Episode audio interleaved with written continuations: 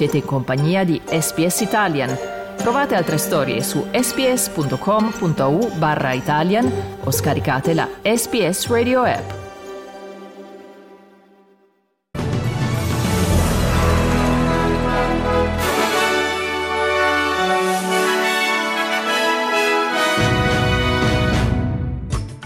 Tre decessi e oltre 680 feriti, questo è il bilancio provvisorio dell'ultima scossa di terremoto che ha colpito il sud della Turchia. Il Comitato per la prevenzione della tortura delle Nazioni Unite cancella la sua visita in Australia. E per lo sport, i governi di 30 paesi chiedono al Comitato Olimpico Internazionale di non permettere a atleti russi e bielorussi di gareggiare alle Olimpiadi di Parigi 2024. Buon pomeriggio e benvenuti all'edizione flash del notiziario di SBS Italian presentata in studio per voi da Federico Solchi.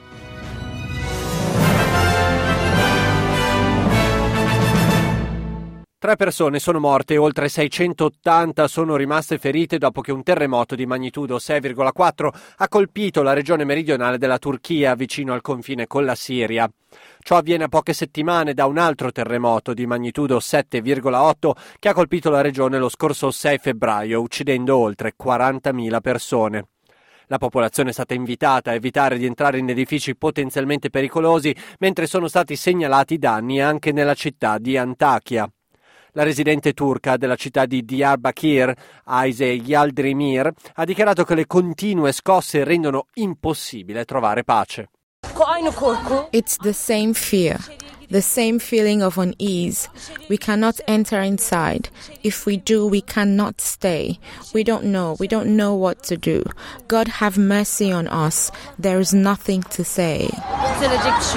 Torniamo in Australia, la sottocommissione delle Nazioni Unite per la prevenzione della tortura ha annullato la visita in Australia che aveva precedentemente sospeso. La sottocommissione aveva sospeso la sua visita in Australia lo scorso 23 ottobre, dopo che il New South Wales e il Queensland avevano bloccato l'accesso ad alcune delle proprie strutture. Il sottocomitato afferma di aver chiesto alcune garanzie agli stati contraenti affinché la visita fosse potuta proseguire, ma alcune delle garanzie richieste non sono state fornite.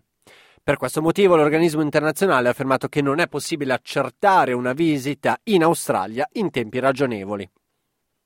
La Reserve Bank of Australia rivelerà le motivazioni alla base del suo ultimo rialzo dei tassi di interesse con la pubblicazione dei verbali della riunione del Consiglio di amministrazione di febbraio.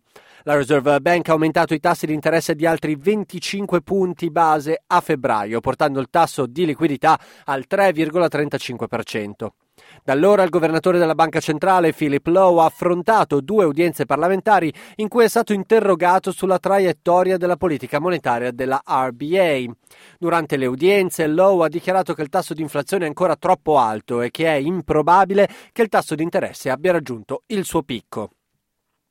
Cambiamo adesso argomento. Un gruppo di difesa dei diritti dei genitori ha invitato il governo federale a riformare il congedo parentale retribuito, affermando che l'Australia dovrebbe adottare un sistema all'avanguardia a livello internazionale. L'amministratrice delegata di The Parenthood, Georgie Dent, ha testimoniato davanti a un'inchiesta parlamentare sul sistema di congedo parentale per delineare gli aspetti chiave della riforma richiesta dal gruppo. Georgie Dent ha invitato i legislatori ad introdurre un congedo parentale retribuito fino a 52 settimane da dividere equamente tra i due genitori, un aumento del tasso di pagamento dal salario minimo al salario di sostituzione e l'estensione delle garanzie di superannuation.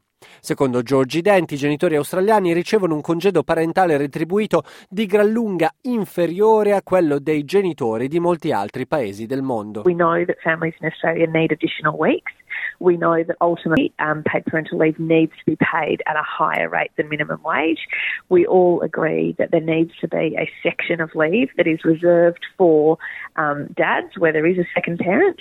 Um, and and that all of these changes are ultimately what are needed to bring Australia's paid parental leave settings um, up to Um, Passiamo ora allo sport. Oltre 30 nazioni, tra le quali Stati Uniti, Regno Unito, Francia, Germania e Italia, hanno ribadito la loro contrarietà al ritorno degli atleti russi e bielorussi a competere a livello internazionale, almeno fino a quando non cesserà la guerra in Ucraina.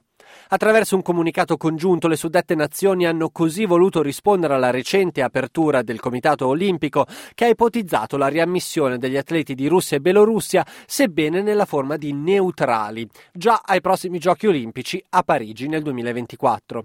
La situazione in Ucraina continua a peggiorare dunque non c'è ragione perché il Comitato Olimpico Internazionale riveda la sua precedente sospensione, si legge nella nota sottoscritta dai rispettivi governi e diffusa dal Comitato Olimpico britannico.